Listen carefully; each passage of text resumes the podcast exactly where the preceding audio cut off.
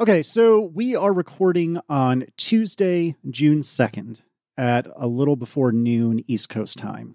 And I think that's relevant because for some amount of this show, possibly the entirety of the show, uh, Myke and I are going to be talking about the really unprecedented things that are happening in the United States of America right now. And if that's not for you, um, that's totally fine. Uh, we will definitely have chapters in this episode, and it may be that there's just one long chapter. I don't know. We'll see how this goes. But uh, if you don't want to hear about this sort of thing, that's understandable. I will just say, as a point of order, though, you should listen to it. I agree. I agree. You got to think to yourself about why you might not want to hear this. And if it's just because the idea of this type of stuff just makes you uncomfortable, maybe you should listen anyway. Um, Mhm. Because the uncomfortability may be shielding you from understanding. Because that's what I'll add. I think it's good to point it out in case like you're not in the right mental frame of mind today to, to hear this. But it might still be worth coming back to it another time. Um, you, you know, you might want to understand why don't I want to hear about protests and police brutality? Like, why don't I want to hear two people talking about that? Um, and and that might be might be important. But the reason we're saying all of this is because you know this episode won't come out until Sunday, the seventh, and we have no idea where anything will be by that point. That's your very muddied content warning, I guess. Indeed. And it's also probably worth disclaiming and noting up front that we're two extremely privileged white dudes who are talking about things that really don't directly affect us question mark maybe maybe we No, can explore does, that and it But should, see, and that's that's the thing. point. i was going to say Should maybe affect we you. should explain we should we should explore that more but um but i do want to i do want to note and not lose sight of the fact that the issues at hand in, in america right now see appear to me to be and, and i will try to stop caveating everything i say henceforth but it seems like everything is about how unbelievably poorly black people are treated in america particularly by the police officers in america and i am not a black man and so i have not had this lived experience and i'm very lucky for it but i think it's important for mike for me for the listeners for everyone to explore what privilege it is that we do have what we can do with that privilege if anything and and more than anything else listen to those who are living this and learning from them and tr- seeing how we can apply it to our own lives. But this is two white dudes fumbling about on a subject that isn't directly about us, but I echo what you say, Myke, is also very much directly about us. So, so yeah, so I think that hopefully will be the end of the disclaimers. Myke, if you have any- anything to add, please do. And then we're just going to go and we're just going to plow forward and I'm going to try not to hedge. Myke will try not to hedge and we're just going to try to just talk and, and see where this ends up. Yeah, because I have things to say, and uh, so basically, like I've been spending a lot of time these past few days doing a couple of things. One of them is consuming far too much media, um, like social media, news media, because I've found myself getting very attached to this in the same way that I've been attached to coronavirus news. Although, of course, now like my brain can only think about so many things. Like I'm not even really thinking about coronavirus at the Yeah, moment. yeah. Um, I mean, and that's the thing we'll come back to. But you know, I feel like I've had an understanding of some level of understanding of the of racial equality in general. Right? I think anybody that is modern can see it, and we'll might talk about this later on. But a similar, th- something kind of similar happened here about ten years ago to what's happening. It, it honestly, like at this point, it was a very small compared to what is happening in in America right now. But it's like came from a similar place. But the other thing that I have been thinking about is what can I actually do? Right? Like what can I really do? And I've I've come to some decisions on that that I want to talk about throughout this episode. Like so one thing is and today on Tuesday, June 2nd, a lot of it started with the music industry and has permeated out. It's the idea of of blackout, and then there's this, there's been a, like a whole thing about like uh, using the wrong hashtags or the right hashtags and all that kind of stuff, and it's become messy. But I was thinking to myself, well, if the perceived idea is that everyone should be quiet today for, for whatever reason, then should we be recording the show live? and I Yep. thought to myself, maybe it's actually better for me to say something than say nothing. And this is kind of where I have been in general over the last few days, where, you know, like I don't tweet very much anymore um, about random stuff or about world events. I haven't for a long time because it just drains me, right? Because you say something and then you will spend a bunch of time arguing your point. So I, I'm much more considered about things that I share on social media where there can be a dialogue.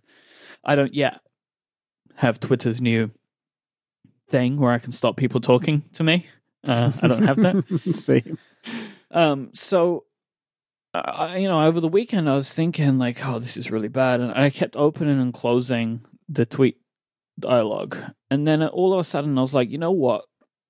Forget it. I'm gonna I'm gonna say how I feel, right? And, and I just kind of stated the things that I th- feel aren't right. The fact that this needs to happen at all. The fact that this is happening during a pandemic, so people are having to protest and put their lives at even further risk.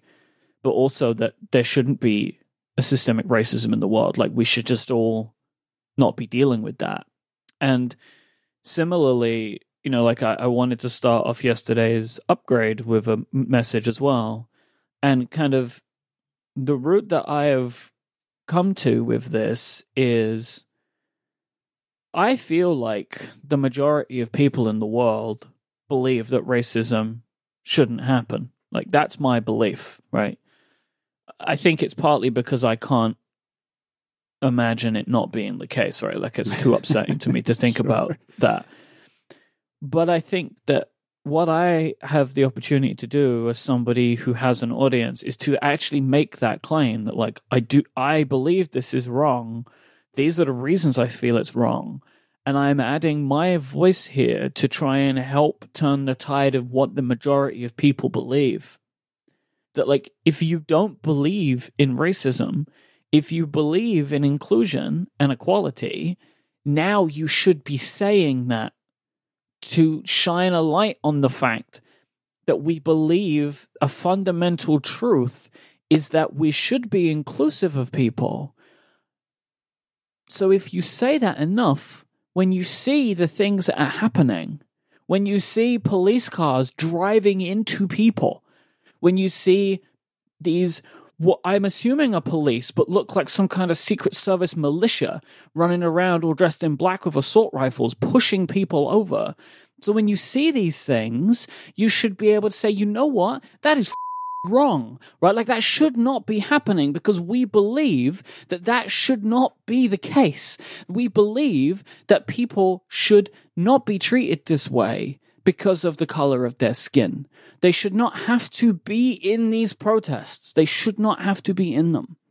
So I feel like if I add these thoughts into the world, I am doing something with what I have. What I have is people to talk to that will listen to me. Whether they believe in what I'm saying or not, they can still listen to me, right? They're hearing what I'm saying. So I get to do that. That is my opening statement. I, I completely agree. I was having the exact same thought, which is funny because neither of us said it to the other, but I was having the exact, exact same thought this morning. You know, should we record today? Is, is that a poor choice? And and maybe I don't know, but what I keep coming back to is the things that I feel like I can most contribute, like you said, Myke, are being another person banging this drum and being another person saying, "This is f- up." this is wrong and it's not okay.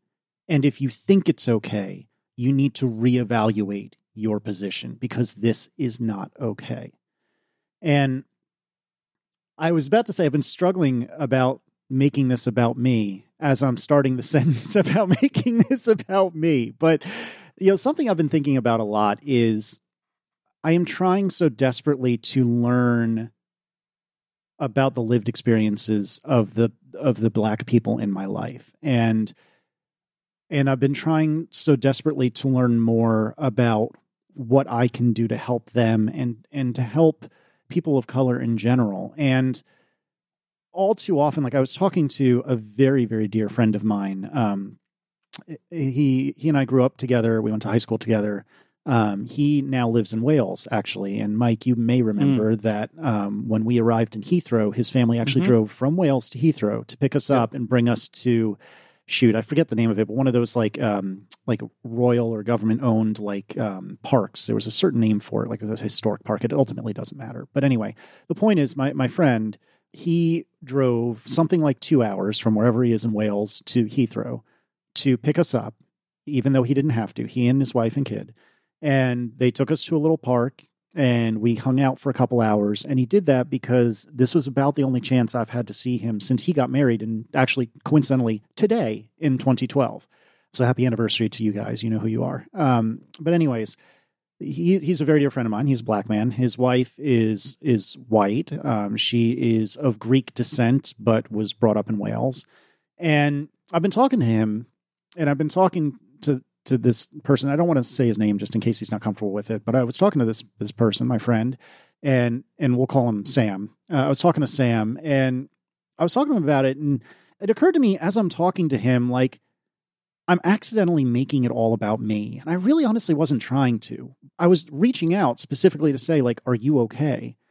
But I kept talking about like how how it was affecting me and what it was doing to me, and then I felt like a piece of garbage because that wasn't what I was intending to do, but it's what I was doing.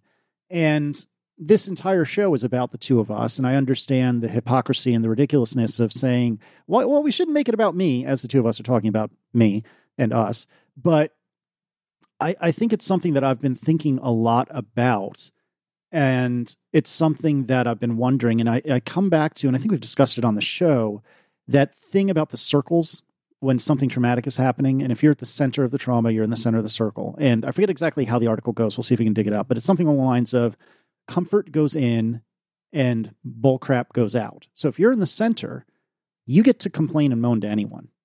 And then if you're one ring from the center, you can complain to anyone except the person or persons in the center of the of the circle, right? Mm. And I keep thinking about that because I'm leaning very unfairly on the black people in my life to help me get better at this, but that mm. shouldn't be their responsibility. It's my no. responsibility. And I'm trying really, really, really hard not to continue to make it about me. And I think I'm failing pretty miserably, if I'm really honest. I mean, this is the most we can do, though, right? And I feel like part of the beginning of change is understanding. So if you are now understanding kind of you the way that you react in these situations, you're understanding that there maybe should be things that you do differently, it will help you start to make change that you want to make. Yeah. I try to be understanding to points of view where possible. You know, like there have been many times on this show that we have tackled some tough stuff, right? Like because this show is about again how we are feeling, how things are affecting us, so we talk about them. You know, like we've had elections we didn't like. There's been mass shootings that we want we addressed, and there's been all kinds of political things. And you know, I mean, just in the last couple of months, right, dealing with a global pandemic, and so we're always talking about these types of things. And I feel like I try as much as I can to understand that there are differing views, like differing viewpoints on things. Mm-hmm. Uh, I don't always agree with them, but I know that they're there, right? So, like a good example is gun ownership. I don't think anybody should be allowed a gun, right? No one. I don't think anybody should be allowed a gun. I think that they lead to harm, and everybody's the world would be better without guns. But I know that there are a lot of people who will disagree with me for various reasons, and I feel like I am logical enough to understand and accept that there will be different points of view, right? Like, right. It, it was there. There will be people that have different points of view to me, and that's that, right? I don't have any acceptance for differing points of view on racial inequality and police police brutality. Like, I just don't. The things that I have seen, and when I'm talking, right? So, like, I understand that, like police need to use force. They are a police force, which is like a terrible name, really. But like, I get it, right? That like to protect people, there has to be sometimes things that, you know, are going to hurt people. But it seems like that there is an excessive use of force towards certain people in the world, mostly dependent on the color of their skin. And I can't accept that as a trend that is acceptable. And, and I can't accept anybody that tries to say that it's okay, right? Like, I can't, like, I just can't accept that. Like, the things that you've seen, the video, right? The, the, the, the George Floyd video is like, that was too, it was too much, right? Yeah. It was too much and I can't um, I can't uh, accept that anybody could lo- watch that video and say no that was that was okay. That was needed. Right? Like I can't imagine. It's like I want I cannot accept differing viewpoints on these issues. Right? Now like we can go further down the line and I know there's argument right? Like protests I agree with. Riots we start to get into some wavy lines here, right? Because there's like, is it okay? Is it harming people? But then it's like, well, who's actually doing it? Is it the same people that's protesting? Seems like in a lot of cases, no, it's not, right? So, like, that's where you start to get into muddy water, and I accept that. But the base level of why this is happening, there's only one acceptable point of view. If you do not believe that people should be equal, or also if you do not believe that this is an issue in the world, with police brutality to non white people. I'm afraid you're wrong. time and time again, it's happened. The evidence is there. And the thing, the thing is, like, even if you think it's not happening, you must agree that it's wrong if it does. Right? Like, I cannot understand that there can be different points of view on this topic. If it's how you were brought up, like if you're arguing with me because of how you were brought up, get some agency in your life look around and change your mind. Yep. Right?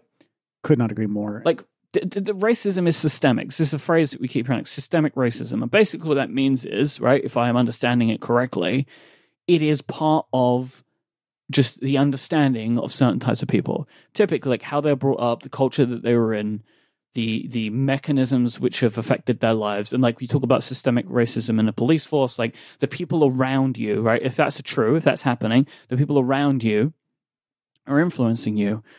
But my argument is if you do not see this happening pay attention. Pay attention. There is there is problems with just paying attention to social media because I've been seeing videos that I was like, oh, that looks terrible. And then it turns out that it wasn't true. Right? Like, you know, the problem with social media is there's too much input and there's there's not enough like level input, right?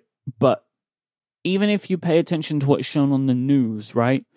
So if you imagine that there's some kind of filter being applied to this, you can see it's wrong I, am all over the place today. I apologize. Uh, so am I. I, I have no. I have no concrete, tr- uh, you know, thread to to weave all this together, and and I think both of us are just kind of stream of consciousness right now. Um, it's been a really, it's been a really tough thing for all of us, but for me to see, because I like to think of the area in which I live as relatively progressive. Um, Richmond is a very mixed bag.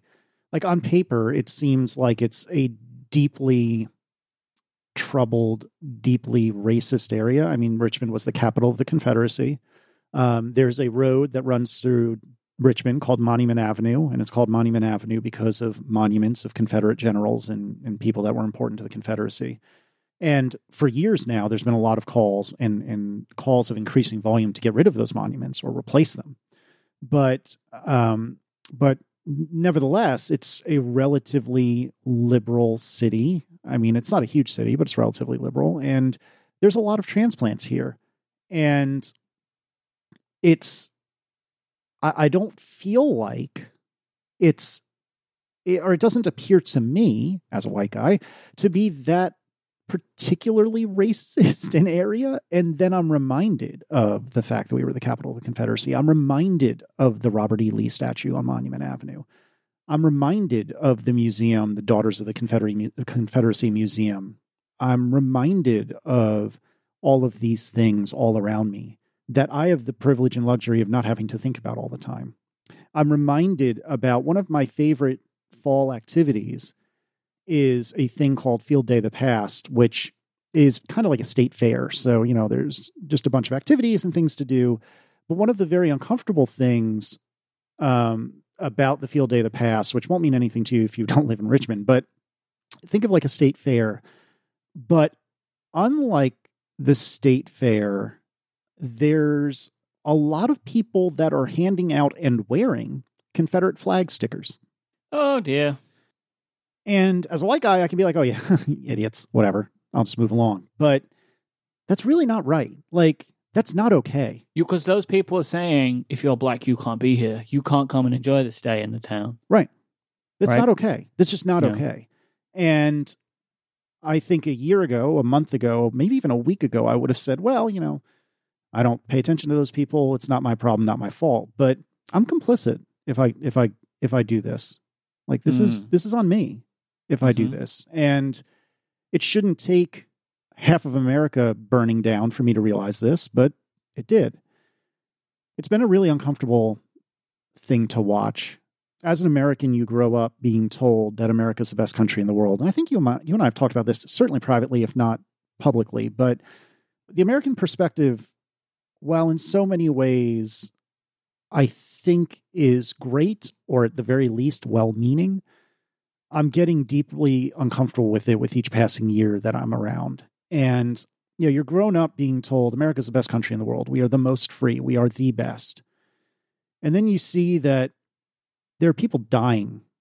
There- We're over 100,000 Americans that are dead from coronavirus. That's not okay. We have dear family friends. The mom, the wife, um, is a nurse, and she had personal protective equipment of some modicum of personal protective equipment. And sh- as she was doing her job, and she brought home, she got sick. She brought home COVID nineteen, and and she gave it to her entire family. And she tried her best to quarantine in her room for like two days straight, never leaving her bedroom. Her poor husband, who is a teacher, trying to teach his uh, you know high school kids, and at the same time as keeping track of their three children, all under five years old. Like that shouldn't this this shouldn't happen. This shouldn't happen in America. America's better than this, isn't it? Isn't it? Right? And then I'm watching after that. So that was a few weeks ago that this happened to our family friends. And then I'm seeing these protests, maybe riots, maybe protests from an entire group of Americans that are saying and have been saying for hundreds of years, we are here and don't ignore us. We are here and treat us like you treat everyone else. And I'm watching last night as we record this as I have so many colorful, uh, colorful adjectives I'm trying not to use. As the individual that has been elected the president of this country decides to spray, have his, you know, police or have the national police spray tear gas uh, at protesters and clear the streets so this orangutan can walk down the streets and do a photo op with a Bible that looks like it's burning his hand off. This is not okay. This is not okay. And this is not the country I thought I lived in. Now, one could argue, and you would be right, that I have been ignorant for 37 of my 38 years. And this is the country I grew up in. I just didn't want to see it. And that's that's true. But for the first time in my 38 years, I'm looking around and wondering, is this the end? Because everyone, it seems, has a vested interest in things just kind of keeping on in the good ways and the bad ways. But I'm looking around at these protests, maybe riots, that are nationwide. I'm looking around at what's happening a- across the globe and seeing these protests happening across the globe in solidarity for the bullcrap that's happening in my stupid country. And I'm really wondering is this the end? I'm hearing our president effectively declare martial law. The American president effectively declaring martial law. The American dictator you've got, right? Yeah. And I'm thinking to myself, is this the end? Has it already been ending and I just don't know it? Um, I mean, in, in the Discord, someone said it very much feels like Rome is burning right now. Yeah, it does. And in some cases, it literally is. And I'm really honestly wondering if I'm going to have a country in a year. in a few months. I've gone from January, from January, I have gone from everything's peachy to holy crap, I hope my family doesn't get sick to holy crap, not only do I hope my family doesn't get sick, but I hope my son can have kindergarten. Like, will there be schools at this fall? To holy crap, my country is effectively under martial law, and I am deeply scared that come November, there won't be an election. And I'm almost more scared that there is, if there is an election, that we'll elect the same orangutan, the same dictator. How is this America? This is the greatest country in the world, right? Right? Right? How is America falling apart all around me? And also, how the f- are people okay with this? Like, I know a lot of people who have said in so many words, you know, in, in one way or another, that this is not Trump's fault. This is everyone else's fault. Like, I can't wait to vote for Trump again in November. How is that okay? How can you see what's going on around you and think that's okay? Let's just look, look, unpack that a little, right? All right. Let's say it's not his fault. I believe it is, but let's say it's not, right? Let's say this happened because of some bad eggs in the police department, right? Let's say that's the case. As we're recording, like yesterday, you know, you're talking, you say, right? Like he's given that that speech about how he's like a peace president and the, he believes in protest and believes in justice. But then has his I don't even know what they are, like his secret police. What are these people? Like the federal the federal police or something? I don't understand why there's so many different police forces. I think tell me about it. Tell me about it. I think it's the it's the federal like federal level police force, but I'm not even sure to be honest. Then he's having them push these protesters out of the way, tear gas them so he can walk. What is that? You know? But at the same time, like we've seen it. The guy is is he's inciting this now, this this aggression. You know, like what was the line that, that Twitter like cracked him down on? Like when the looting starts, the shooting starts. yeah, yeah. Right, like all Yeah, that yeah, kind yeah. of stuff. It's just like you know what you're doing. It was the same thing that you did a few weeks ago when you wanted to get the protests out for coronavirus in states in the South. Those protests, which, by the way, whilst people were armed to the gills, no one was being pushed around. Right? Yep. Like the reopening protests. Yep. Well, they're white. It's okay. Yeah, I mean, of course, like we've seen it. Those protests were actually a lot smaller than was being made out. But nevertheless, if there was a protest of 30 people with, arm, like black people with guns, oh boy, would it end differently. Mm-hmm. Right. And I think at this point, we can see that is the case. Like, I don't know how you can look at what is happening and not see that this is the case. You know, like I'm seeing, you know, you see pictures of police with their badges taped over so you can't get their numbers so they won't show on social media when pictures are taken of them. That's premeditated. Yeah, that's a really good word for it. That's a really good word for it, and I agree. They are going out knowing that they will probably do things that are going to get them in trouble so they don't want their badge numbers to be visible. Now, why would you do that? Why would you cover your badge number, which I believe is illegal? Why would you do that? Or the, the reports of, uh, oh, we forgot to turn our cameras on, Oh, our body cams. What? Whoopsies. Why? Why would you do that? If you're not going to do something bad, why would you try and hide it beforehand? Yeah, I bet they didn't forget to put bullets in their guns or put in put their pepper spray on their belt. Yeah. Or to take their pepper spray or their shields or their armored vehicles. Yeah, it's just it's so it's so bananas. And I, to answer your question, I I do to some degree understand how you come to this conclusion. And there are people that I'm very close with where they their only source of news is Fox News. And it's been a long time since I've watched any news in the morning, but it used to be up until around the time I stopped going to Jobby Jobs. Uh, it used to be that I would watch CNN headline news, which I personally perceive as slightly liberal leaning, but not particularly egregious at all. And I know there's charts that map all this out, and I, I might be lying to myself and to you, but I think it's relatively centrist, all told. But every Wednesday morning, because I hated myself, and also because I wanted to understand these people, I would put on Fox News and I would put on Fox and Friends. And it is absolutely accurate to call it propaganda. It is absolutely infuriating to watch as a person who actually pays attention to what's going on in the world. But it's also enlightening because Fox News, which last I heard was the most watched food uh, news program in the country, all they do is talk about how mainstream media, let me remind you, this is Fox News, the most popular news pro- program in the country, uh, channel in the country, which in and of itself is indicative of a world of problems, but leave that aside.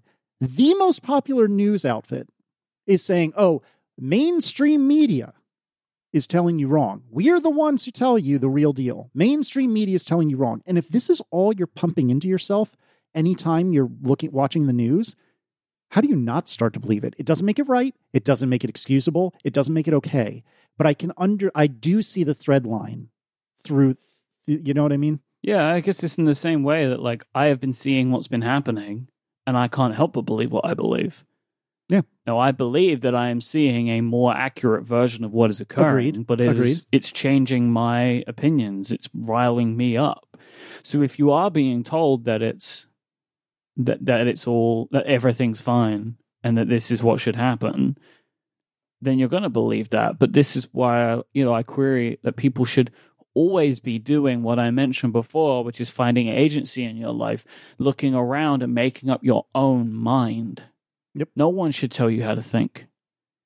You know, I am trying to tell you what I believe. You don't have to believe what I believe, but take in what I'm saying, think about it, and then compare it to other sources. Right? That's what I do. Right? Like I see the things that I see on social media, but then I also cross reference it with news reports and come to some kind of consensus. Like I approach things with skepticism, right? I I try and keep an open mind, but I want to be critical of what I'm seeing, Mm-hmm. you know? Because and I feel like that is the only way that you can try and build your own understanding of the world. You listen to what people have to say to you. You try and disseminate what they're saying and understand what they're saying. But then also like think, well, okay, I have some questions. How can I try and get those answers? You know, like you try and take in sources and make up your own mind. Yeah, I couldn't agree more. And that, I mean, that's part of the reason why I did, for very loose definition of the term, enjoy watching Fox was because I got a better understanding of the utter crap that is being fed to so much of the country. But it's hard because I know that there are genuinely intelligent people that watch Fox News. Some of these people that I'm speaking of that are that I'm very close with are very, very bright people. But they don't have the wherewithal to realize they're only seeing one side of the story. And so maybe they're not so bright after all but be that as it may um, they don't they don't take the time like you said myke to look around. And I, i'm not recommending you listen to alex jones. God help me. Uh, it makes me kind of uncomfortable that that man has a microphone. But i think that there's a there's somewhere between you know if, if you only ever watch msnbc or listen to you know the super liberal stuff i don't think it's unreasonable to seek out something that's a little more conservative and you don't have to agree with it but I do think it helps you better understand those who you can't really understand. I don't know. I I feel like we should take a break, but um, I'm looking through the the copious notes you put for the two of us in the show notes, and I want to come back to something you said earlier because I don't think I emphatically enough said heck yeah. And you had written and said earlier, you had written in the show notes, you know, there, there are many differing points of view on racial equality, but I will accept no differing points of view on this topic. You said that earlier. I'm looking at it in the show notes, and I want to say it as well. There are no differing points of view that I will accept. Everyone should be equal. Women should be equal to men. Men should be equal to women. Those who don't identify as man or woman should be equal to those who do. Everyone, every human being should be equal. And it doesn't matter what color, race, creed, gender, whatever. Everyone should be equal. And you said this before, Myke, and I just really want to say it again before we take a little break because I think it's that important that I don't personally, and I speak for Myke in saying this as well, we don't accept any differing points of view on this topic. And if you have a differing point of view, I don't want to know it because you are wrong. So let's talk about uh, something that's really awesome these days. Oh, okay. This episode is brought to you by Pingdom. Do you have a website? Do you have a shopping cart, registration form, or contact us page? If you answered yes to any of these questions, you need Pingdom. Nobody wants their critical website transactions to fail. This means a bad experience for your users and could mean lost business for you. But the good news is you can set up transaction monitoring with Pingdom. Transaction monitoring will alert you when your cart checkout forms and login pages fail before they can affect your customers' and business. Pingdom will let you know the moment that any of these fail and whatever is best for you. You can customize how you're alerted and who you're alerted, so depending on the severity of the outage, the right person can be there to fix it. Pingdom cares about your users having the smoothest site experience possible, and if disaster strikes, you'll be the first to know. It's super easy to get started. Go to pingdom.com slash relayfm right now for a 14-day free trial with no credit card required. Then when you sign up, use the code analog at checkout to get a huge 30% off your first invoice. Our thanks to Pingdom from SolarWinds for their support of this show and Relay FM. So it breaks my heart to see these protests not just because of the sickening actions that I'm seeing from police, not because of the violence, but the real reason, no, not the real, one of the big reasons why I find this whole thing so upsetting is because we're in a pandemic right now and we can't forget that. There is a highly contagious virus that is ripping through the world, but there are so many people who feel so strongly about the way that they are treated that they are going out in the streets to protest that they're putting their lives at risk in multiple ways, right? Like, I want people to try their very best to stay safe in every way that they can, right? With social distancing and stuff like that. But I, you know, I have to support the choice that so many people are making right now to show how they feel. Like, and for me, it has added weight because of the situation, right? They know that by going out into the streets, they're putting themselves at risk from police and, and stuff like or, or others right causing harm to them and they're also going out into the streets knowing that they could contract a virus in various meanings of the word an incredible thing like it is an unbelievable situation it's it's wild to me i don't know that i would have the fortitude to go and join a protest um, particularly because I have two small people that are relying on me to provide for them. Now, maybe that's, I, I think that is selfish, actually. Maybe that's wrong because, you know, a lot of the people that are protesting also have children, also relying on them, and they don't have the luxury to just sit back and watch it happen. Um, and that's why, you know, Myke and I are trying to do what we think we can do in order to help out and and do the right thing. Um, but I, I definitely earlier today and yesterday have thought for the first time, I think, in my life, should I be going down there and protesting? Should I be doing something? Should I, I don't know, bring a camera and just document it? Should I do something? And I didn't really reach a conclusion, and I still kind of haven't. But it is unbelievable uh, the the amount of energy, of time, of effort of money that these people that are that are protesting are are putting toward this cause. I mean, you could like you said Myke, it could literally kill them. It could kill them because of the police who seem extremely trigger happy. It could kill them because of the coronavirus, which is extremely viral and in many cases deadly. It's unbelievable to me that so many people are so willing to do something unselfish even if even if it ends up working out well for them, I still view it as a very unselfish act. And I I have extremely complicated feelings about the stealing of merchandise from stores and things of that nature. I don't know what I really think about that, um, but I have extremely simple feelings about the protests and about the fact that what we are seeing is wrong and has been wrong for 200 300 years now and it needs to be fixed and i don't think that we that that we the common folk have gotten the government's attention until now. And it's also been funny to me hearing some people say this isn't how you protest. This isn't how you accomplish what you want. And I wasn't, this wasn't an original thought. Uh, there were plenty of memes going around about this, but it was extremely striking because one of the things that I saw was people saying, well, when Colin Kaepernick, the quarterback, was kneeling, was taking a knee during the national anthem, that's all he did. He took a knee during the national anthem, and the country lost its mind about it. Lost its mind. How dare you? How dare you disrespect the flag? How dare you disrespect the troops? How dare you, Colin Kaepernick? How dare you protest that way? Find a different way to protest. Well, not he personally, but people have found a different way to protest. so here you go. Yep. Right. Is this okay? Does this work for Yeah. you? Are you happy now? It's unbelievable because I remember having conversations with these these people that I'm very close with that watch Fox News nonstop talking about how dare this man who makes millions of dollars, how dare he take a knee? How disrespectful. How dare this man do that? And I just thought, what do you mean? Like, no, of course he is. That's uh, how uh, what what better way is there to protest? Like this is the least violent, most subtle, most respectful protest I can think of. And all of these people got all up in arms about it.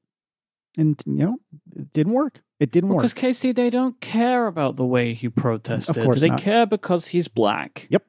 Absolutely. right? And I'm sorry if I'm saying things about relatives, but like that's what it is. No, you're absolutely right. You're absolutely right. And I also just want to say that, like, I know that we're using a lot of general terms and like talking about police. Like, of course, there are good police officers, right? Like, of course, there are. I don't doubt that by any stretch of the imagination, right? But I think that the thing that you have to think about when, like, if you talk to black people, they will tell you that if they get pulled over by a police officer, they are terrified. Now, if that's the case, then clearly there's something wrong because the police should be helping. They should be seen as a force for good.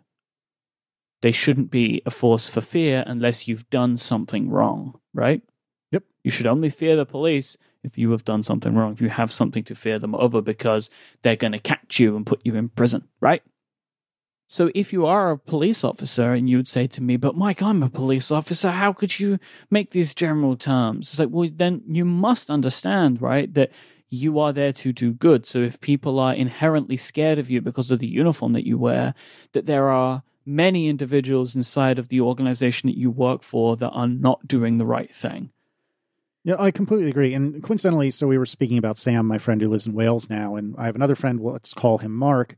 And we all went to high school together. And Mark and I don't keep up that terribly much, but he is a police officer. And I had some very enlightening and interesting and also semi uncomfortable conversations with him several years ago about just gun owner gun ownership in general.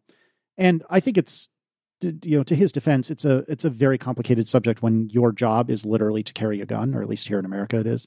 But I've wanted to reach out to him and ask him like are you okay? Because I mean whether or not it's deserved, police are getting vilified right now. I think it's deserved, but be that as it may. Um, but I, I'm scared. I'm scared to engage because I don't know where that's going to end up. And even though I've known, uh, I've known Mark for, I don't know, thir 20 years, something like that, and I know he's a good man, I'm still scared because when a group of people come together, what was the line from the original Men in Black? Like, uh, person is smart, but people are dumb. And I see these videos of these cops and, and moving as like a cloud of humans, just going from protester to protester, being violent. And I don't think it's right at all, at all, at all, at all. But in the heat of the moment, people are dumb, and they're going to turn to whatever they they can to try to make themselves feel safe. Now, I am not saying the cops shouldn't feel, or I'm not saying the cops are unsafe. Like I don't, I don't, their their lives in my mind are not particularly in danger at all. It's everyone else's that are, They could But- be. but they could be. But in in a- in a herd like that, I mean, it's incredibly unlikely because of how armored they are, but nevertheless, true. right? Like, also true. and and, you know, and if if you are uh, uh, somebody who is, if it, like trying to do the best, like going into a situation like that is terrifying, right? Like you don't know what's going to happen, the things that you might have to see. But yes, I, I, I agree with what you're saying. But like, I think it's just worth pointing out that like they can be nervous, but clearly the the real threat is not towards them. Ex- yeah, well put. Very, very well put. Very well put. And so I, I've been scared to talk to Mark about it because I just I don't know. I don't know. I don't know what I'm looking to get from that conversation either. But I, it's just I know there are good cops. I know it. I believe it in my heart.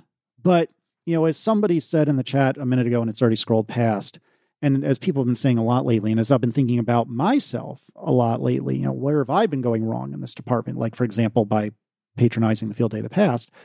You know, if you don't say anything, you're complicit, my friend. Like, if you don't stop it, you're part of it. That's a problem. And I'm saying that to to Myke. I'm saying it to me. I'm saying it to Mark. I'm saying it to everyone. Like, if you see it happening, and you just say, "Yeah, yeah, well, that's a problem.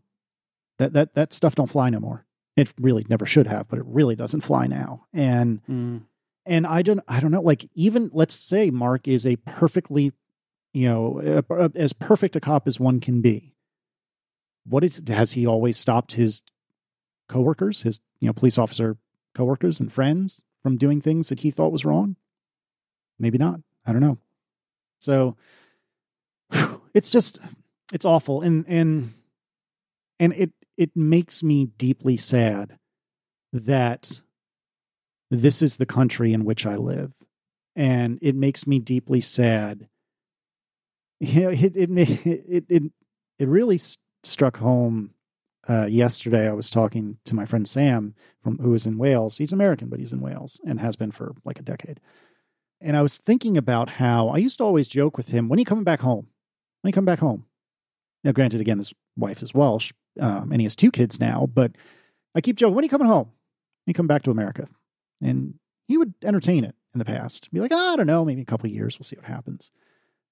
Um, and especially around, you know, when Brexit was really getting hot and heavy, you know, would those those discussions were being entertained more seriously of coming back to America. And now he'd be nuts. He'd be nuts.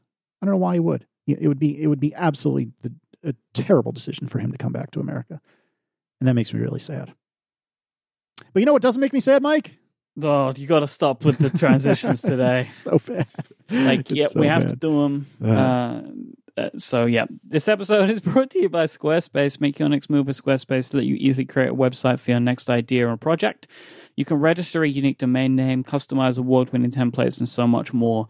No matter what type of website you want to make, Squarespace have the tools to help you do it. Whether you want to have a blog, a portfolio, site for your business, a site for an event, an online store, they have all of the functionality and so much more. And it's super easy for you to enable and disable what you need, customize what you need, and it will all look absolutely fantastic. It's an all in one platform. There's nothing to install or patch or upgrade. You don't have to worry about any of that stuff. Squarespace have got you covered. They have award winning 24 7 customer support. So if you need any help, Squarespace will have people on hand to give you assistance. Their templates are really great. They look super professional and they also allow you to tweak them too. So you can start with something that looks fantastic and then tweak it to make it your own. You can sign up for a free trial with no credit card required by going to squarespace.com slash analog and their plans start at just $12 a month when you sign up, but you can get 10% off your first purchase of a website or domain show your support for this show by using the code analog at checkout. That is squarespace.com slash analog and the code analog for 10% off your first purchase. But don't forget, just by going to squarespace.com slash analog, you can get a free trial as well. Our thanks to Squarespace for the continued support of this show and all of Relay FM. Squarespace, make your next move, make your next website. This is a very American focused thing right now because it's happening in America, but obviously racism is not a, uh, just an American affliction. We're really good at it, though. Really good at it. Uh, but also, neither is uh, excessive police force and the consequences of that. In 2011, uh, from August 6th to August 11th, were the London riots. Um, Wikipedia brands this as the 2011 England riots, and there was some issues outside of, of of London. You know, it happened in Manchester and Liverpool, but it started and was mostly focused around London because of something that happened in London. Now, this was because uh, a man by the name Mark Duggan was shot dead by police under suspicious circumstances. You know, I remember this happening at the time, and I read a bunch today, and unfortunately, there aren't really a lot of uh, rulings about this, about what actually happened. There was a gun involved, but it seems like there may have been some kind of way that this was put on him. Uh, nevertheless, the police officers in question did not act as they should have. There were assumptions that were made about Mark Duggan carrying a firearm that appeared to be wrong, but he was shot and killed.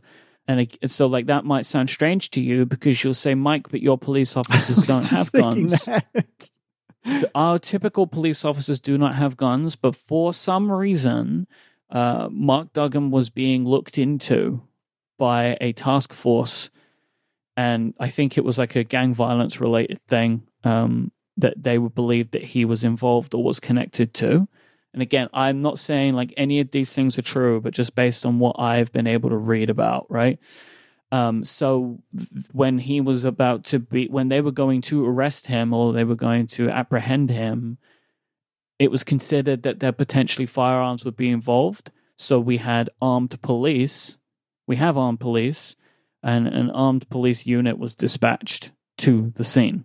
So our police officers don't have guns, which is the right thing to do, but our police force has guns in the force to combat in situations where guns may be around, right? Does that right. make sense? Yep, yep, yep. So he was shot. There was outrage surrounding this because as more information came out, things became less understanding, right? Um, and it was like, well, I don't understand why this guy was killed. He didn't seem to have a gun. It seemed like a gun was planted on him. It seemed like the information was wrong. And there was outrage because there started to be vigils, and the vigils turned violent uh, because of, of, of like uh, skirmishes between police and protesters, or like people just at vigils, vigils, right? Like a, a candlelight vigil for him, it, that there was some violence that broke out. The outrage grew, and this led to big protests and riots in London. You know, similar kind of things that you're seeing, right? Like smashed up streets, fires. You know, like it was it was bad, and then there's similar stuff, right? Very similar emotions surrounding it. There were also people that weren't acting appropriately. There were people that were acting appropriately. You know, and it, very similar stuff. Uh, it lasted for four to five days. The police ruled ultimately for this that they acted appropriately, but the officer that fired the uh, fired on Duggan was removed from firearms duty. Uh, an inquest of a jury ruled that it was a lawful killing, but there have been many appeals about this. The case was actually reopened uh, in December 2019. So that's kind oh, wow. of where it where it led to. Um, and the riots were aggressive. They were violent. Police action was tough. Like I remember, I don't I don't remember if that actually happened, but there were like there was the possibility of like water cannons being brought in. And Wikipedia tells me that deterrents like rubber bullets were considered but not used. So that's a, a difference maker, I guess.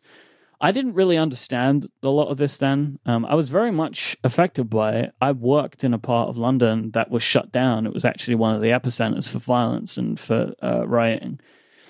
Uh, but I was actually on vacation that week. So I was detached from it, but knew what was going on.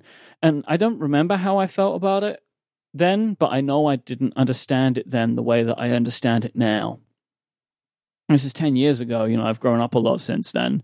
I've seen a lot more of the world. I've interacted with more and more people. And I can see that it was a similar thing, right? Like, there is excessive force exhibited amongst people of color in this country, like there is there, at least. But for what I can see, it seems to be worse in America, partly because of the fact that that excessive force can end up in killings quite a lot.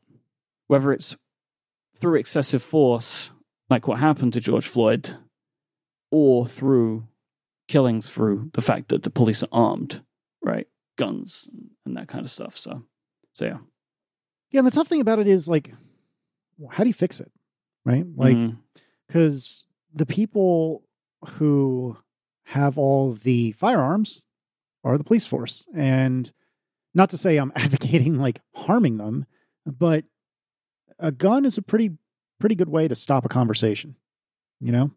Like even just holding one is a pretty good way to stop conversation. And it doesn't appear as though our elected officials have much of a vested interest in stopping this and making it better. And I say that even of you know the Democrats. Uh, I, I feel like they're basically saying tisk tisk, don't do that. That's about it. Like tisk tisk, shouldn't be doing that. Yeah, I mean you're right that it, this all stinks, but tisk tisk tisk, don't do that.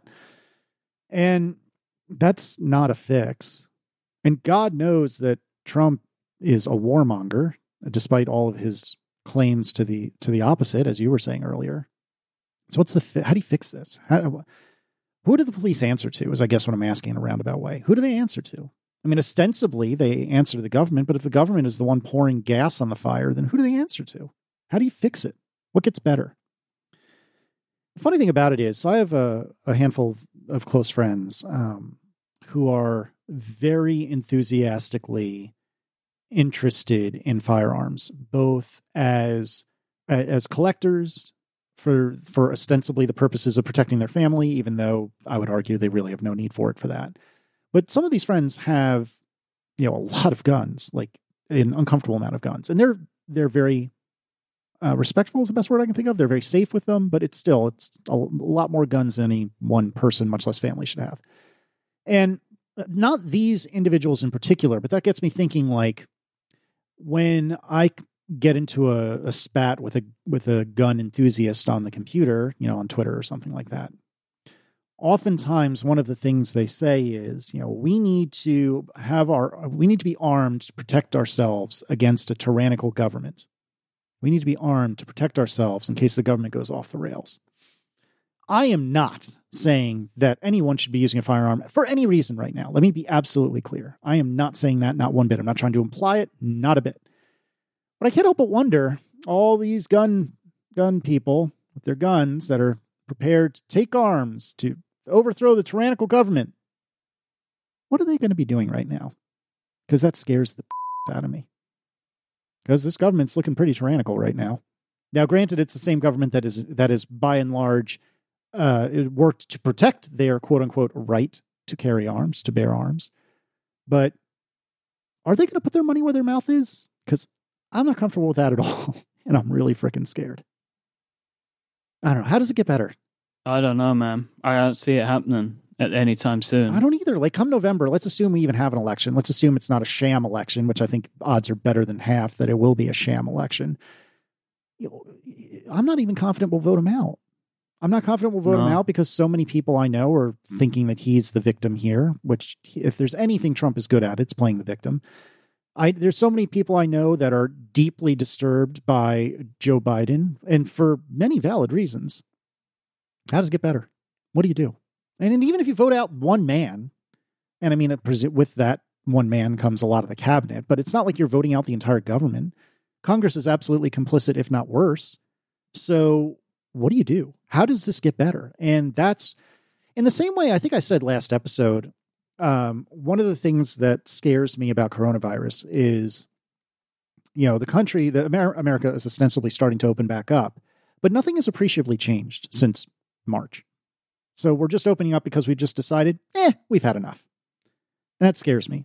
And I think of Declan in school in September, and I don't see how that's going to work. And that scares me because I don't see an end in sight. And now I've got two new, and I've got something else to worry about now. I don't see how this is going to get better.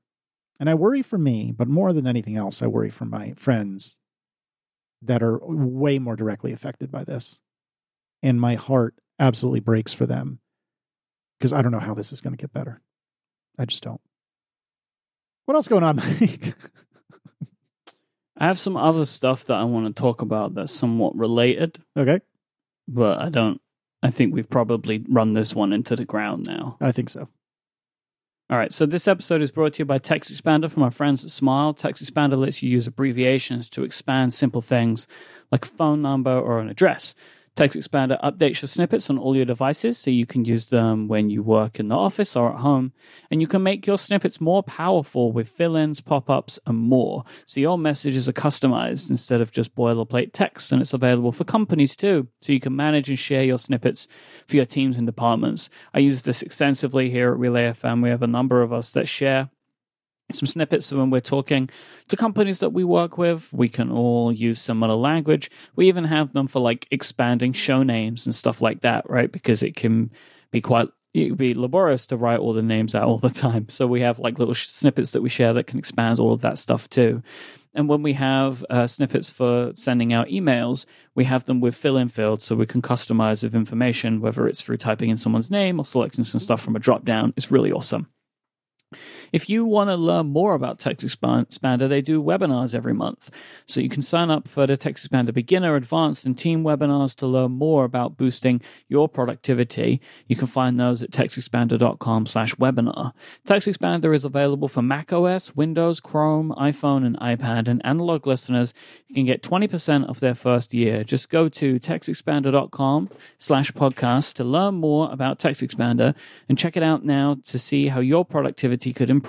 TextExpander.com slash podcast. Our thanks to TextExpander from Smile for their support of this show and Relay FM. So what else are you thinking about? So a while ago, I had lunch with a friend, and they were giving me some feedback about like, yeah. So what do you do to help people? Right? What are you What are you doing to help non-white men get into podcasting? Yeah. And it was a good conversation, a frank conversation, which I appreciated uh, and left me thinking. It's like I don't, I don't know. Um, I, I, you know, I, I can try and I didn't really have a good answer for it. You know, like we do everything we can here at Relay FM to try and find balance where possible, and we do, and we try to help find new voices, and we try to help bring on new people.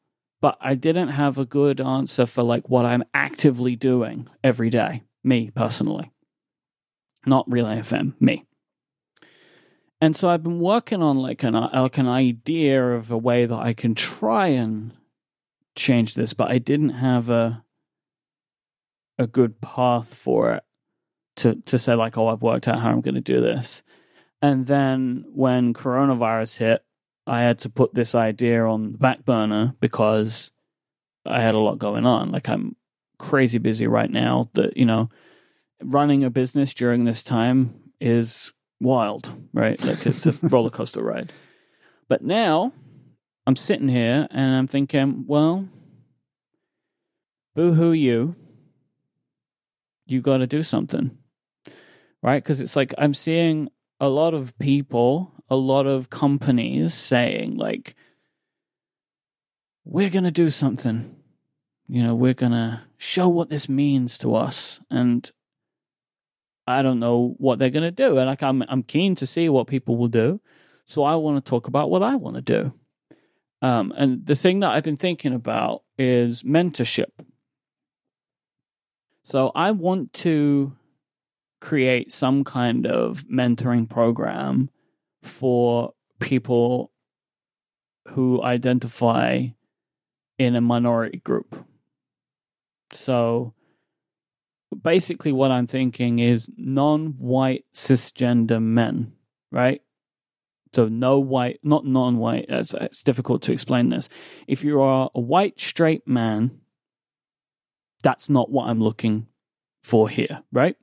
Because you are overrepresented in podcasting, especially in the type of shows that I make, the things that I actually know about.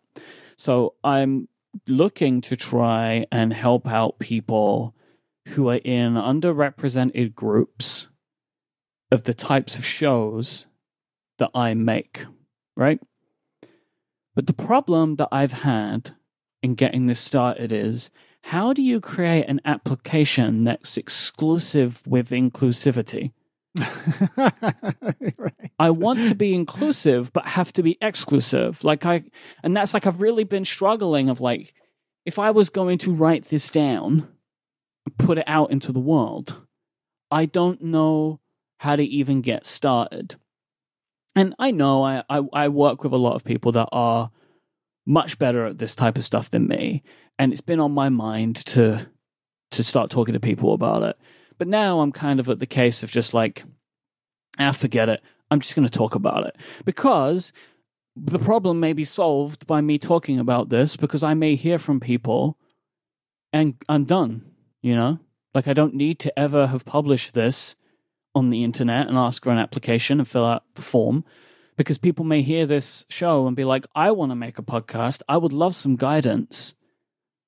I will contact Myke, right? Like, and so it's like maybe I don't need to start this formally. Like, if I just start talking about it, maybe I'll hear from people, and that will be great.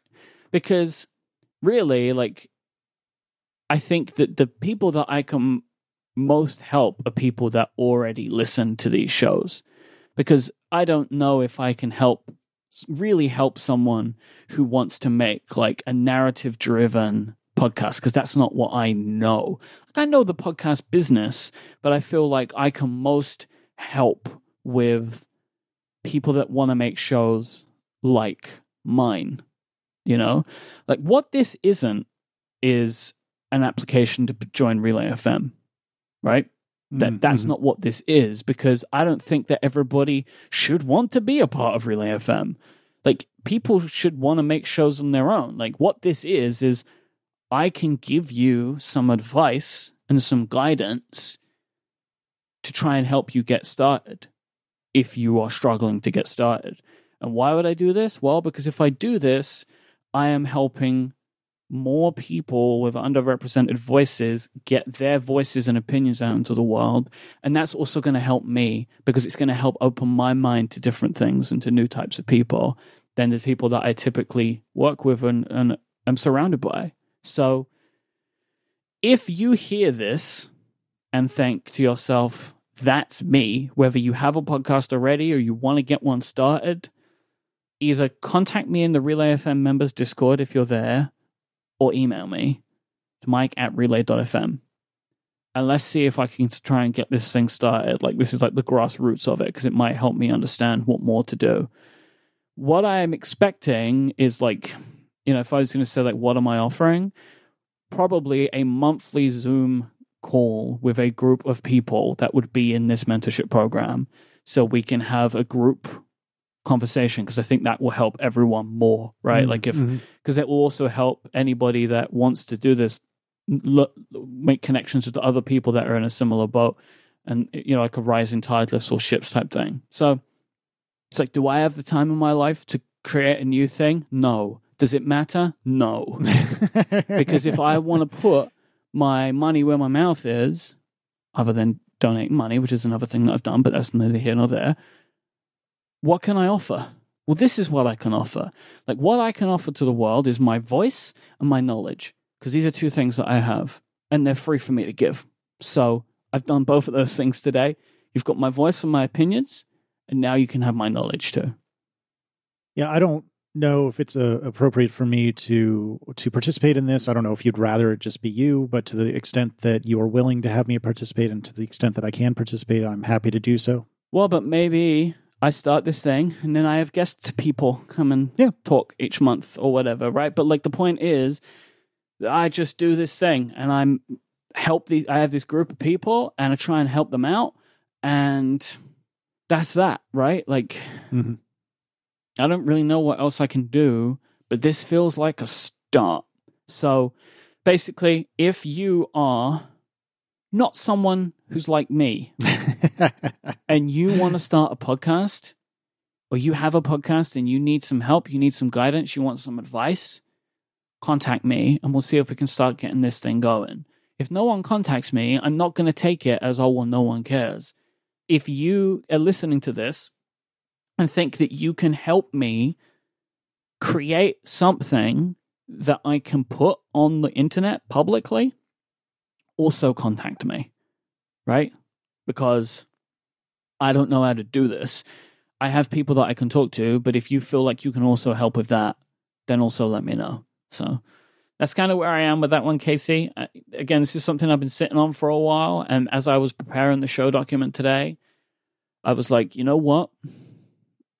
If I want to advocate for people to actually do something instead of just say something, well, I can do this. Yeah, I love it. I really do. So this has been a tough episode for the two of us, and and probably um, for for you to listen to. But I think it's important. I think it's valuable. Well, maybe not our particular thoughts, but in general, talking about this stuff is uh, valuable. And I encourage you to the best that you can support these causes as much and as and as and as strongly as you possibly can. Be that time. We'll have some links in the show notes. Yeah, we'll have, we'll we'll put links in. Be that money, be that time, be that just asking. You know, look look to the center of the circle that we were talking about earlier. The people who are most afflicted, and ask, "Hey, you okay? What can I do?" Uh, even that, I think, can help. And you know, it, it's very cliche, and I don't really like allowing myself to have a positive thought these days because everything is so darn depressing. But something else I've been thinking about a lot is I feel like America had been on, and perhaps the world had been on kind of a, a, a very slow but negative trajectory. Like Mm. things aren't actively or weren't actively bad, but they were certainly not getting better. And I don't want to necessarily speak for the UK, although I think it's probably applicable there too. But things have taken a real crappy turn over the last few months. Mhm. And occasionally, when I'm allowing myself to be a little more optimistic, I think, what if it's that we really, we Americans, we people, really needed to see how crappy everything was so we can get the fire under our butts and the burr up our butts to actually finally friggin' fix it? And what if that's what's about to happen? What if it really is darkest before the dawn? And I don't know if that's true. And I don't know if I'm right. But that's the thing that keeps me going is that hope that, yeah, it's getting bad and probably will get worse. But maybe Mhm. it'll be a flash in the pan, then we'll fix it rather than just have this slow, steady decline for the rest of my life. We'll see.